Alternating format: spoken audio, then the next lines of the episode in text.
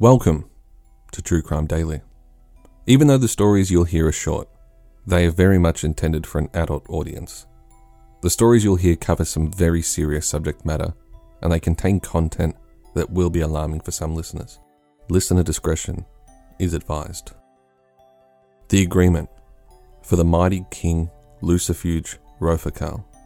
Perform a minimum of six sacrifices every six months for as long as I am free and physically capable.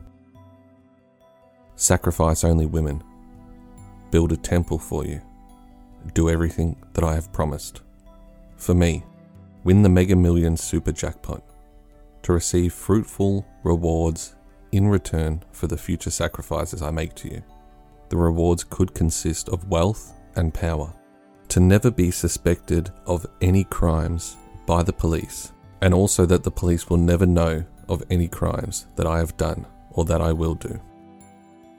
This is the contract that Daniel Hussein wrote and signed in his own blood. The copy I saw had not been signed by the mythical demon Lucifuge Rofocale. In his early teens, Hussein's parents split up after a number of domestic disturbances and visits from the police. The eldest of four siblings, Hussein lived with his father in Blackheath in the UK and it was just last year in 2020, at the age of 18, he decided it was time to start murdering women. At school, Hussein was labelled a loner. He had no friends, and he worried his father with his interest in far right propaganda. He was especially interested in Satanism and anything to do with spells and potions. He was smart enough to use the school computers to access his satanic hobbies. This prompted the school to have Hussein marked as a potential extremist. The school responded by referring the damaged Hussein to a government sponsored counter extremist program called Prevent. He completed it and he left the program in 2018.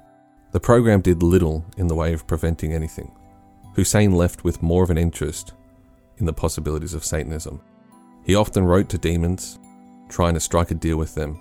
In one instance, he offered up his own blood. In return, a girl at school would fall in love with him, and he would become sexually potent. He continued to make offers to demons.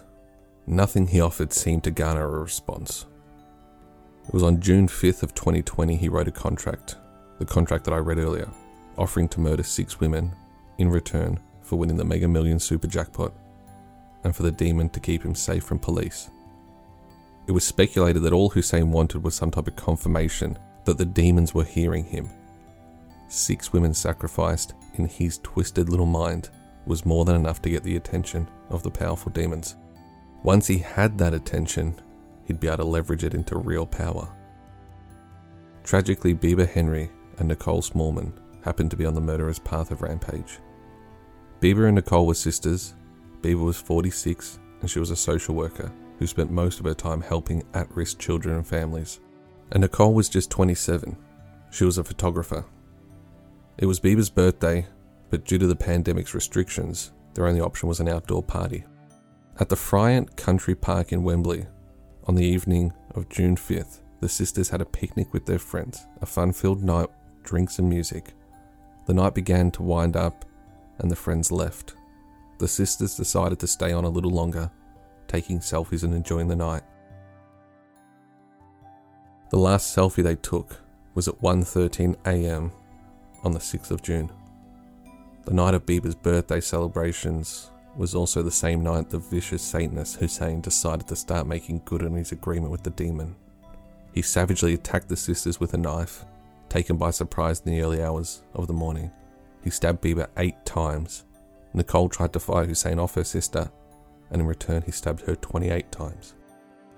After the horrifying murders on the two complete strangers, Hussein dragged their bodies and left them under some bushes in the park. Not returning home and not answering their phones caused the worry of the sisters' friends and families. A search party quickly formed. They searched the park where the girls were last seen. Their friends and family found the sisters' belongings, the knife used to murder them, and their bodies that were left under the bushes. During the attack, Hussein cut himself, leaving his blood on the knife as well. Even with the blood evidence on the knife, CCTV footage of Hussein leaving the area a visit he made to the hospital to have his cuts treated.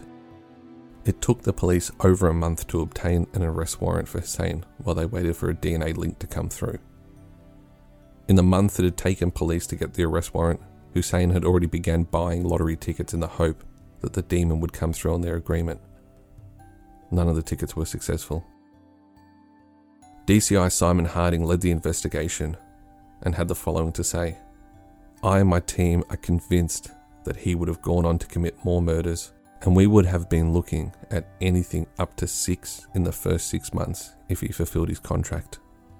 Daniel Hussein was arrested, tried, and found guilty of the murders of Bibaa Henry and Nicole Smallman. He'll be sentenced in September of this year.